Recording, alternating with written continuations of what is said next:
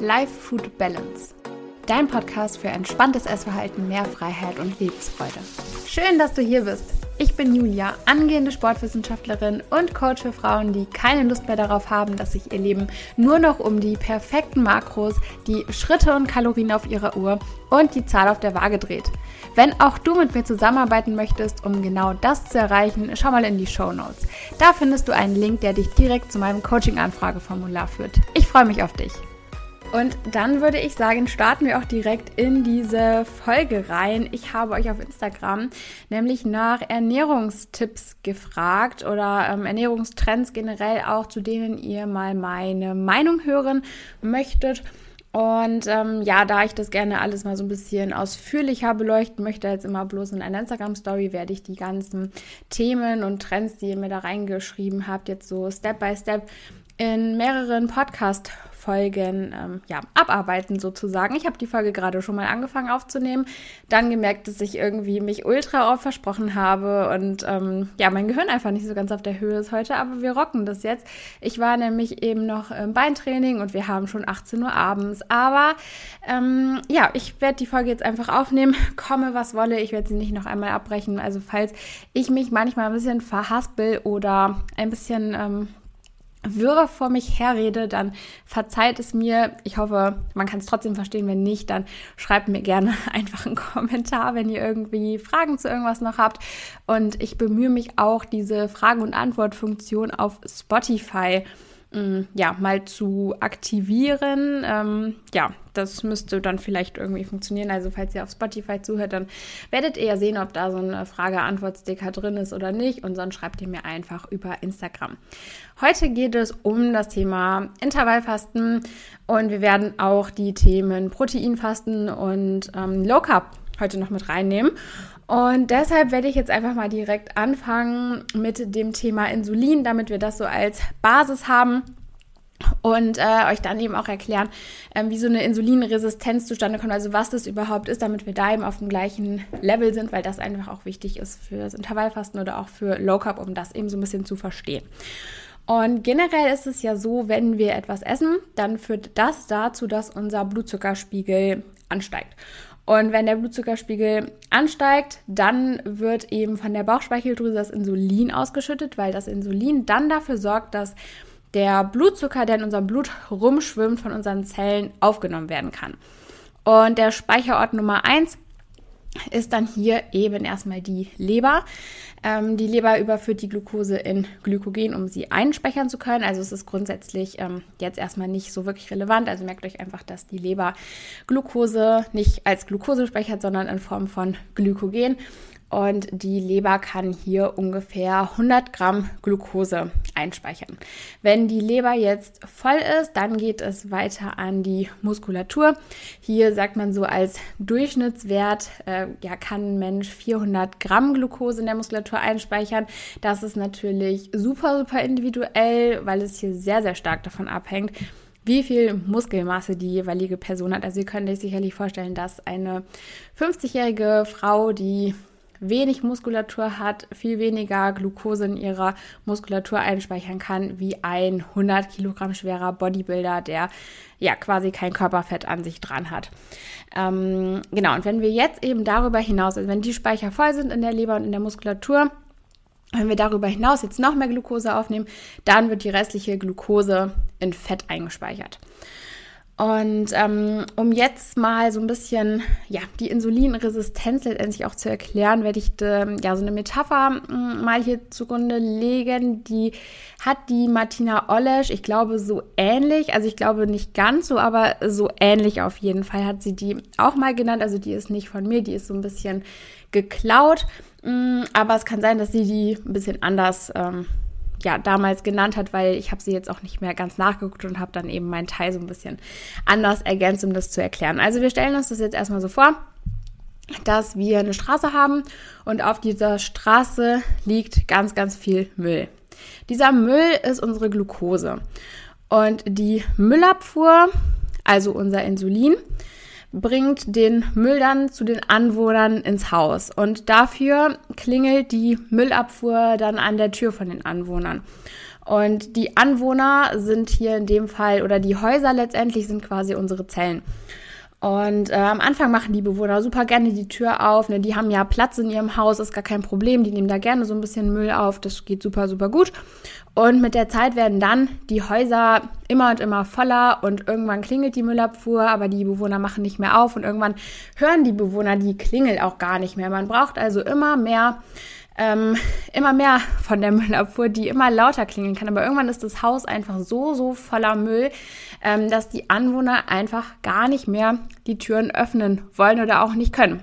Aber der Müll ist ja immer noch auf der Straße und die Stadtverwaltung, aka unsere Bauchspeicheldrüse, schickt dann immer mehr Menschen, die zur Müllabfuhr, Müllabfuhr gehören, um den Müll in die Häuser zu bekommen. Aber es macht ja keiner mehr auf, weil die Anwohner hören das Klingeln einfach nicht, egal wie viele Menschen der Müllabfuhr da jetzt gerade auf der Straße sind und laut klingeln. Und das beschreibt dann eigentlich die Insulinresistenz. Also die Zellen sind quasi resistent dem Insulin gegenüber geworden. Das heißt, die Zellen reagieren gar nicht mehr auf das Insulin und lassen sich gar nicht mehr aufschließen und sehen halt auch den steigenden Insulinspiegel gar nicht mehr als Anlass dafür, ihre Türen zu öffnen, beziehungsweise die Zellen sind einfach so voll, dass sie ihre Türen gar nicht mehr öffnen können, weil da passt einfach nichts mehr rein. Und die Folge davon ist dann eben äh, ja ein dauerhaft erhöhter Blutzuckerspiegel und das kann dann eben langfristig auch zu Typ 2 Diabetes führen. Also hier will ich auch noch mal kurz die Unterscheidung zwischen Typ 1 und Typ 2 Diabetes bei der Typ 1 Diabetes ist es so, dass es eben ähm, ja meist angeboren ist. Also ich glaube, ich weiß gar nicht, ob es da noch eine andere Form von gibt. Ähm, aber da ist es eben so, dass die Menschen an sich einfach gar kein Insulin von sich aus produzieren können. Also die haben gar nicht die Möglichkeit, das Insulin ähm, körpereigen herzustellen. Und beim Diabetes Typ 2 ist es eben so, dass man quasi zu viel Insulin im Körper hat und die Zellen da gar nicht mehr auf das Insulin reagieren. Und ähm, Genau, da möchte ich einfach gerade auch nur noch mal so zum Thema Insulinresistenz einfach darauf hinaus, weil das ja auch gerade so mit dem, was da so ein bisschen auch auf Social Media abgeht und sowas auch so ein bisschen ähm, Thema ist. Also für eine Insulinresistenz ist halt weitaus mehr nötig als ab und zu mal ein bisschen Nudeln oder ab und zu mal ein bisschen Zucker zu essen oder ab und zu mal ein bisschen Süßstoff oder was auch immer, ähm, weil ich das auch letztens zum Beispiel gesehen hatte. Das war irgendwie ähm, ja, ein Reel von einer Ernährungsberaterin, die dann irgendwie meinte, diese Lebensmittel kommen auf gar keinen Fall in meinen Einkaufswagen. Und dann hatte sie eben auch da ähm, ja, normale Nudeln aus Hartweizengrieß gezeigt, weil diese Nudeln äh, dazu führen, dass der Blutzuckerspiegel so schnell ansteigt. Und ähm, das ähm, stimmt halt so auch einfach gar nicht mal unbedingt. Ähm, klar, wenn man die Nudeln jetzt isoliert ist, also ganz alleine natürlich, dann führt es sehr wahrscheinlich dazu, dass der Blutzuckerspiegel da einfach schnell ansteigt. Aber du isst die Nudeln ja meistens nicht alleine. Und gerade wenn wir eben die Kohlenhydrate dann mit äh, ja, Protein oder äh, auch Fetten kombinieren oder auch eben Gemüse, also Ballaststoffe dazu essen, dann führt es eben auch dazu, dass die Kohlenhydrate langsamer verdaut werden, was dann eben auch wieder beeinflusst, wie schnell unser Blutzuckerspiegel ansteigt. Also auch diese ähm, normalen Nudeln, ähm, diese ganz normalen weißen Nudeln oder auch weißer Reis oder was auch immer, das ist alles ähm, so per se nicht dramatisch. Also klar, wenn ihr das alles einzeln esst, also wenn ihr die Nudeln einzeln esst, dann führt es wahrscheinlich dazu, dass der Blutzuckerspiegel schnell ansteigt. Aber da ihr das ja nicht tut, führt das sehr wahrscheinlich nicht dazu, beziehungsweise beeinflusst da eben auch die Reihenfolge, in der wir Lebensmittel essen, wie schnell unser Blutzuckerspiegel ansteigt.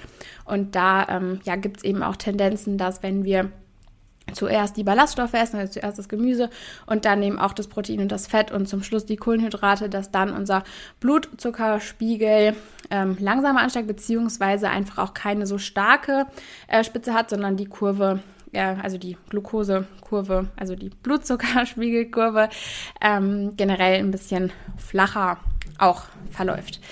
Ähm, also auch zum Thema Intervallfasten kann man das eben auch schon mal so vorwegnehmen. Äh, zum Thema Insulinresistenz ist jetzt auch Intervallfasten da nicht unbedingt der magische Trick, denn auch wenn ich jetzt beispielsweise äh, ja ein vorgegebenes Fenster habe, in dem ich was esse, kann ich da ja trotzdem auch äh, ja, für eine Insulinresistenz sorgen indem ich äh, viele äh, Blutzuckerpeaks letztendlich auch auslöse. Und äh, zum Thema Intervallfasten äh, machen wir jetzt auch direkt mal weiter. Und ähm, ja, finde das einfach nochmal so ganz interessant, weil man das so ein bisschen vergisst, wenn man sich mal so überlegt, wo das Intervallfasten denn eigentlich herkommt oder warum warum Menschen der Überzeugung sind, dass Intervallfasten gesund ist. Und es ist ja einfach auch so, dass wenn man mal zurückschaut, dass es früher ganz normal war, lange Nahrungspausen zu haben und auch längere Zeit der Nahrungssuche auszuhalten. Also physiologisch gesehen, also rein körperlich gesehen, ist unser Körper schon auch dafür gemacht, mehrere Tage ohne Essen auskommen zu können und auch von den körpereigenen Energiereserven leben zu können.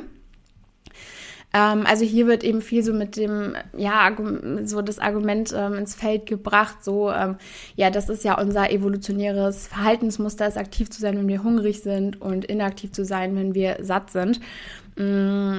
Und das war definitiv auch früher so, nur ist es ja jetzt eben auch so, dass wir jetzt auch einfach in einem ganz anderen Umfeld leben und vielleicht auch andere, mm, ja, andere Ziele haben, andere Sorgen und Probleme als die Menschen in der Steinzeit damals. Und wir haben auch verschiedene Möglichkeiten des Intervallfastens. Zum Beispiel ähm, kann man fünf Tage fasten und zwei, äh, fünf Tage was essen und zwei Tage fasten. Andersrum wäre auch ein bisschen krass. Ähm, oder eben 60 Stunden äh, fasten und acht Stunden was essen. Das kann man natürlich für sich dann auch individuell nochmal ein bisschen anpassen.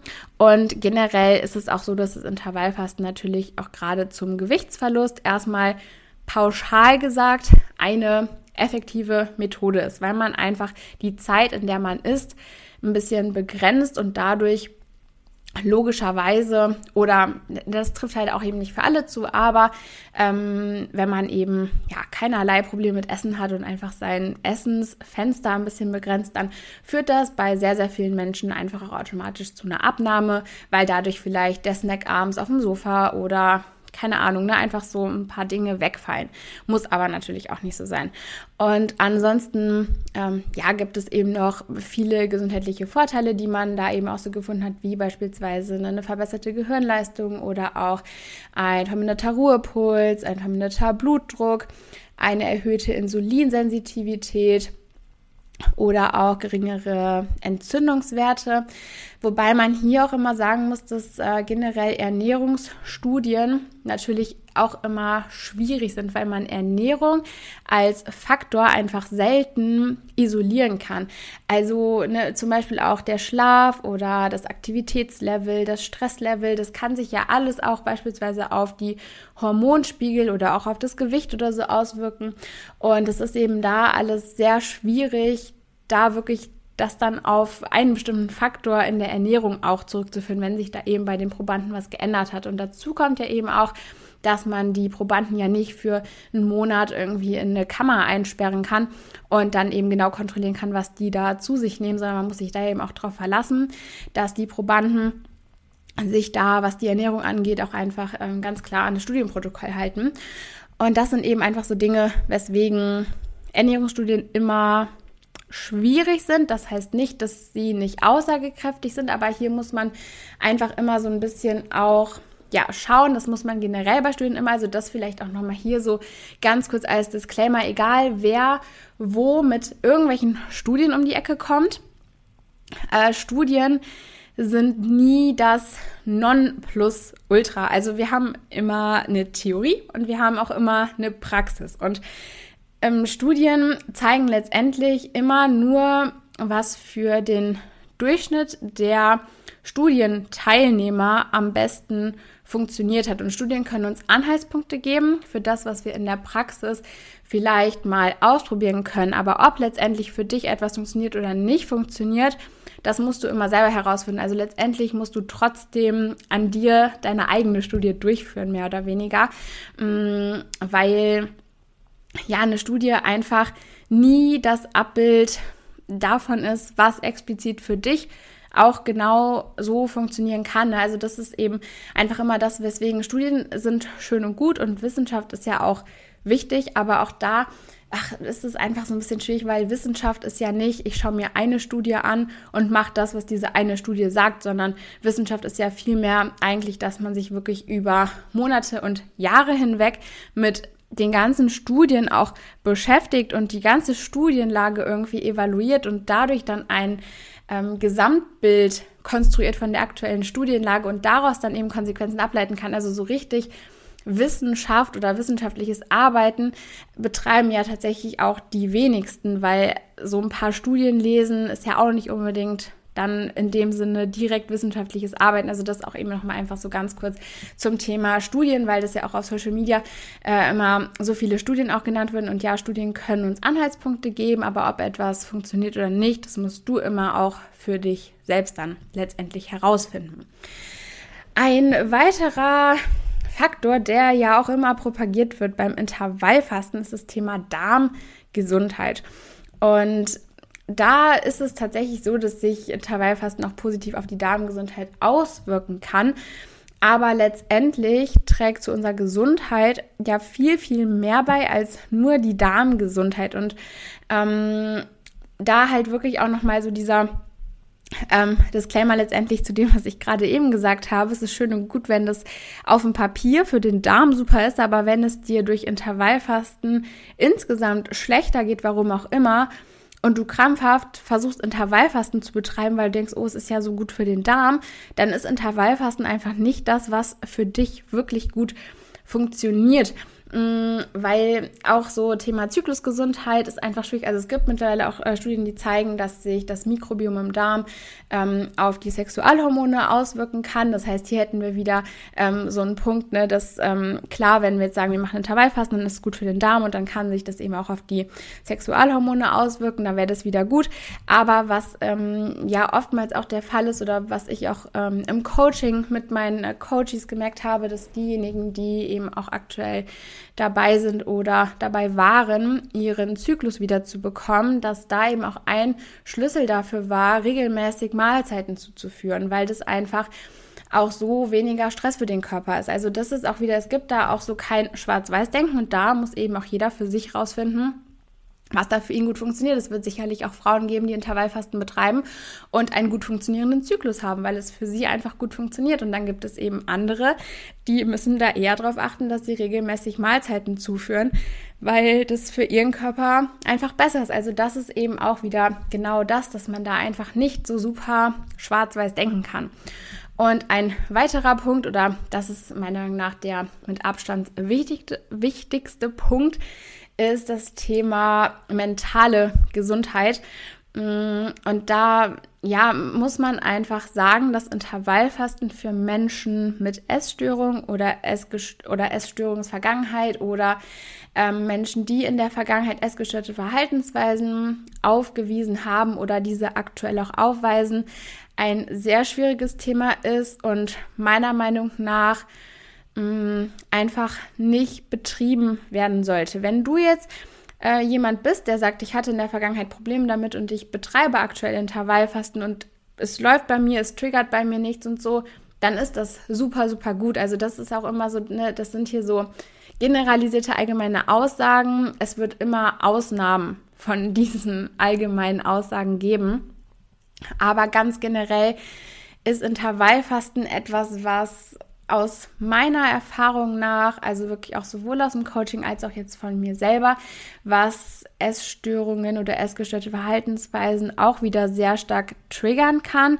Und man muss sich doch einfach bewusst sein, dass es ja wieder eine Regel ist, die man seinem Essverhalten irgendwo auferlegt. Und da muss man auch einfach so mal ein bisschen ähm, reflektieren, warum man das jetzt machen möchte. Möchte man das wirklich machen, weil man sagt, mir geht es damit wirklich besser? Redet man sich vielleicht ein, dass es einem mit Intervallfasten besser geht, weil das gerade so für die Essstörung auch ganz angenehm ist, die da ja irgendwie doch gelegentlich nochmal so anklopft. Also so war das eben auch mal ähm, bei mir früher, dass ich dann irgendwann mal so eine Phase hatte, wo ich gesagt habe, ja, ich mache jetzt einfach Intervallfasten. Ähm, äh, weil ich da eben in der Zeit auch mit ähm, Essanfällen zu tun hatte. Und dann dachte ich mir, naja gut, wenn ich eh dann immer zu einem Zeitpunkt so viel esse, dann esse ich einfach den Rest des Tages nichts und dann habe ich ja die Kalorien über für den Rest. Das ist ja eigentlich letztendlich ähm, so ein bisschen die Herangehensweise, mit der gerade auch das Proteinfasten gegen Essanfälle propagiert wird. Und da muss ich halt auch sagen, oder da können wir ja jetzt schon mal den äh, Turn machen, auch zum Proteinfasten. Mmh Also wenn ihr wirklich auch aktuell mit Essanfällen zu tun habt, dann kann ich euch da auch wieder nur sagen, ich kenne niemanden, der aus Essanfällen rausgekommen ist, indem er Intervallfasten oder Proteinfasten betrieben hat. Also alle diejenigen, die ich kenne, die Essanfälle erfolgreich hinter sich gelassen haben, haben das geschafft, indem sie angefangen haben, regelmäßig und über den Tag verteilt ihre Mahlzeiten zu sich zu nehmen und eben auch ein ordentliches Frühstück zu integrieren. Also niemand, den ich kenne, hat es geschafft, mit, ähm, mit Intervallfasten oder Proteinfasten seine Essanfälle loszuwerden, ähm, indem auch einfach Mahlzeiten durch Shakes ersetzt werden. Also das wird ja immer so propagiert und das mag natürlich auch sein, dass es Leute gibt, für die das funktioniert äh, hat. Ich kann da nur aus meiner Erfahrung sprechen und ich habe auch in der äh, Podcast-Folge, die ich mit der Lena zusammen aufgenommen habe, die kommt jetzt zwar erst nach diesem Podcast online, aber da haben wir uns auch kurz darüber ausgetauscht, wo sie eben auch meinte, dass sie ähm, ihrer Coaching-Erfahrung immer mit Leuten, ähm, also wenn Leute mit zu ihr kamen, immer auch dieses regelmäßige Mahlzeiten propagiert hat und sie auch damit eben immer ähm, sehr, sehr positive Erfahrungen gemacht hat. Ähm, also das ist eben auch wieder hier so, so was, ähm, da kann ich eben jetzt nur über meine Erfahrungen auch sprechen. Die sind aber sehr, sehr klar und sehr, sehr eindeutig gegen Protein- oder Intervallfasten bei Essanfällen beispielsweise. Und auch da generell, wenn, ähm, wenn ihr merkt, dass ähm, ja, da vielleicht einfach, dass ihr beispielsweise Angst vor Frühstück habt oder so. Und dann sagt ihr, gut, dann mache ich jetzt einfach Intervallfasten oder Proteinfasten, da gibt's dann halt nur einen Shake morgens. Und wenn ihr merkt, für euch wäre das das Schlimmste, was eigentlich jetzt aktuell geschehen könnte, dass ihr morgens äh, irgendwas frühstücken müsstet, was mehr Kalorien hat und was nicht nur aus Protein besteht, dann ist meiner Meinung nach Intervallfasten da eben nicht die geeignete Methode, um da weiterhin an einem entspannten Essverhalten zu arbeiten, sondern da ist Intervallfasten dann einfach nur eine Ausrede für essgestörte Verhaltensweisen. Und bei mir war das damals genauso. Ich habe das als Ausrede benutzt für essgestörte Verhaltensweisen, habe aber ja, weiterhin meine Essstörung gehabt und die Essanfälle sind dadurch auch nicht besser geworden. Und ähm, von dem her ist hier einfach da Intervallfasten oder Proteinfasten einfach nicht zielführend.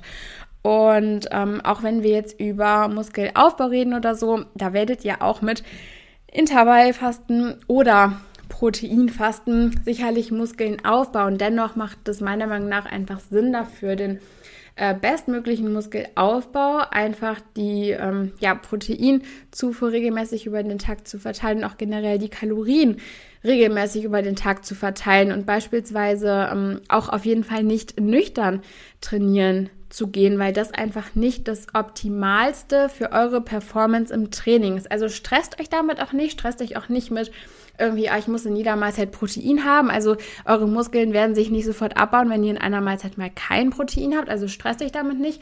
Aber wenn ihr wirklich sagt, ich möchte ähm, wirklich Gains machen, ich möchte Muskeln aufbauen, dann sollte es im Optimalfall ja auch eh so sein, dass ihr, sag ich mal, in Anführungszeichen genug Kalorien zur Verfügung habt, als dass ihr dann nicht irgendwie sagen müsst, boah, um irgendwie ähm, ja, genug Essen abends zu haben, muss ich hier irgendwie was aufsparen und so. Ähm, von dem her, also wenn ihr da wirklich sagt, ihr möchtet ähm, Muskulatur aufbauen, dann würde ich euch eben auch eher jetzt nicht so unbedingt zu Intervallfasten oder auch Proteinfasten raten. Ähm, mir ist gerade eingefallen, dass ich gar nicht mehr erklärt habe, was Proteinfasten ist, aber ich denke, das weiß mittlerweile wahrscheinlich auch fast jeder. Das beschreibt eigentlich ähm, ja das Prinzip von Intervallfasten, nur dass eben dann in der Fastenzeit ein bis zwei Mahlzeiten, die theoretisch da stattfinden würden, durch Shakes ersetzt werden. Und ähm, genau, das wäre eben so da mein Take auch zum Thema Proteinfasten und Intervallfasten. Also seid da wirklich ehrlich zu euch, hört in euch hinein, was sind tatsächlich eure Beweggründe dahinter und ähm, dann überlegt, ob das Ganze für euch zielführend ist. Also warum wollt ihr das wirklich machen? Was habt ihr für Ziele?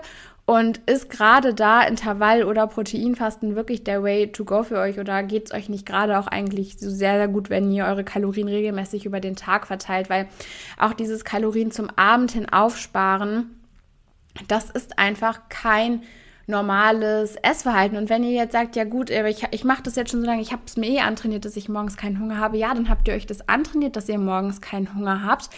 Aber das heißt ja dann nicht, dass der Körper da morgens nicht eigentlich Nährstoffe braucht. Also das ist super, super oft so, dass man sich diesen Hunger morgens einfach schon über die Jahre abtrainiert hat, weil eigentlich ist es nur logisch und ja auch gut. Und ähm, ich würde schon fast sagen gesund, wenn man morgens auch Hunger hat, weil der Körper über die Nacht hinweg ja so viele Nährstoffe auch einfach verbraucht und ihm dann eben morgens da auch mit einem ordentlichen Frühstück die Nährstoffspeicher wieder aufzufüllen, das macht einfach nur Sinn. Und ähm, das, den Hunger kann man sich aber abtrainieren. Ne? Wenn der Körper über Jahre hinweg einfach merkt, ja, pff, ob ich da jetzt morgens Hunger habe oder nicht, es gibt ja eh nichts zu essen, warum sollte der Körper dann morgens noch Hunger haben, wenn er da eh nie Nahrung bekommt? Mm, ja, also das wäre so mein Take zu Intervallfasten und Proteinfasten. Und jetzt haben wir ja auch noch das Thema Low Carb offen. Und ähm, ich denke, wenn man so die anfängliche Erklärung auch zum Thema Insulin ganz kurz ähm, ja, betrachtet, dann ist wahrscheinlich auch schon deutlich geworden, dass ähm, für Menschen, die einfach generell viele Kohlenhydrate verbrauchen, also die einfach ein erhöhten, äh, also ein erhöhtes Aktivitätslevel haben und die ähm, einfach Zellen haben, die nicht schon überquillen mit Energie, ähm, dass da Kohlenhydrate absolut nicht verkehrt sind.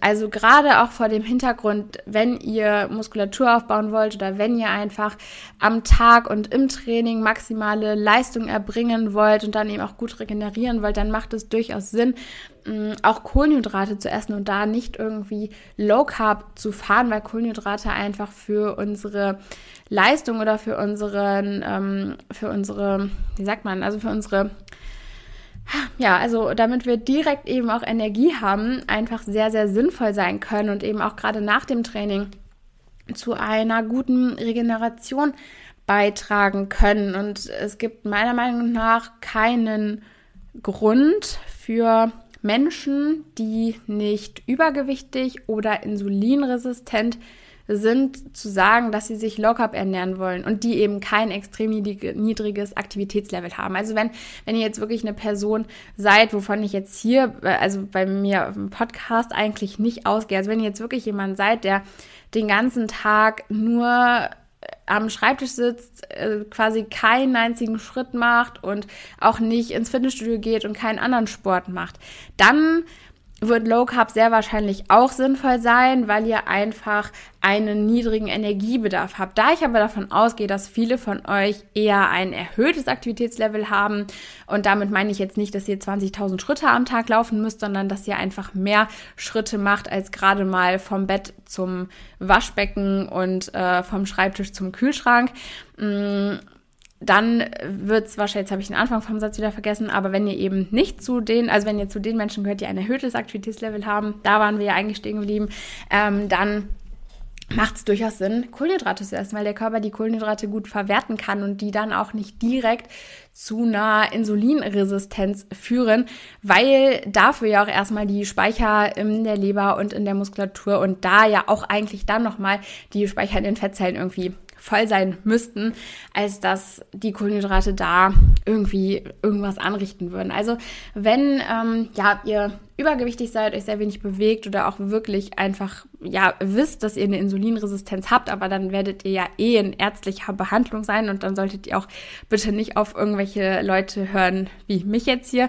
Ähm, dann macht es schon Sinn, um einfach die, äh, ja, die Speicher mal zu lernen und auch die Insulinsensitivität wieder zu erhöhen, ähm, sich vielleicht locker zu ernähren und das gerade auch in Kombination mit Krafttraining kann da eben einen sehr, sehr großen Einfluss drauf haben und ähm, macht da eben auch Sinn, um dann eben aus der Insulinresistenz kein, ähm, ja, kein Typ-2-Diabetes entstehen zu lassen. Aber grundsätzlich für, ja, fitte Menschen, die sich viel bewegen und ja, da ähm, ja auch nicht übergewichtig sind sehe ich da keinen Sinn drin, sich Low Carb zu ernähren letztendlich. Ähm, genau. Und ja, damit wären wir tatsächlich auch schon am Ende dieser äh, Podcast-Folge angekommen. Ich werde dann jetzt eben im Laufe der nächsten Wochen ähm, ja eben noch die anderen Ernährungstrends betrachten, die ihr mir da alle so reingeschrieben habt. Und ähm, genau in diesem Sinne würde ich sagen, wenn euch die Folge gefallen hat, dann genau lasst gerne eine äh, Bewertung auf Spotify oder wo auch immer ihr den Podcast hört, da auf YouTube gerne einen Daumen nach oben oder auch einen Kommentar und ähm, genau schaut gerne mal auf Instagram vorbei, gebt mir gerne Feedback auch zu der Folge und ähm, ja, dann würde ich sagen, wir hören uns beim nächsten Mal wieder. Ich habe euch ganz lieb und macht's gut.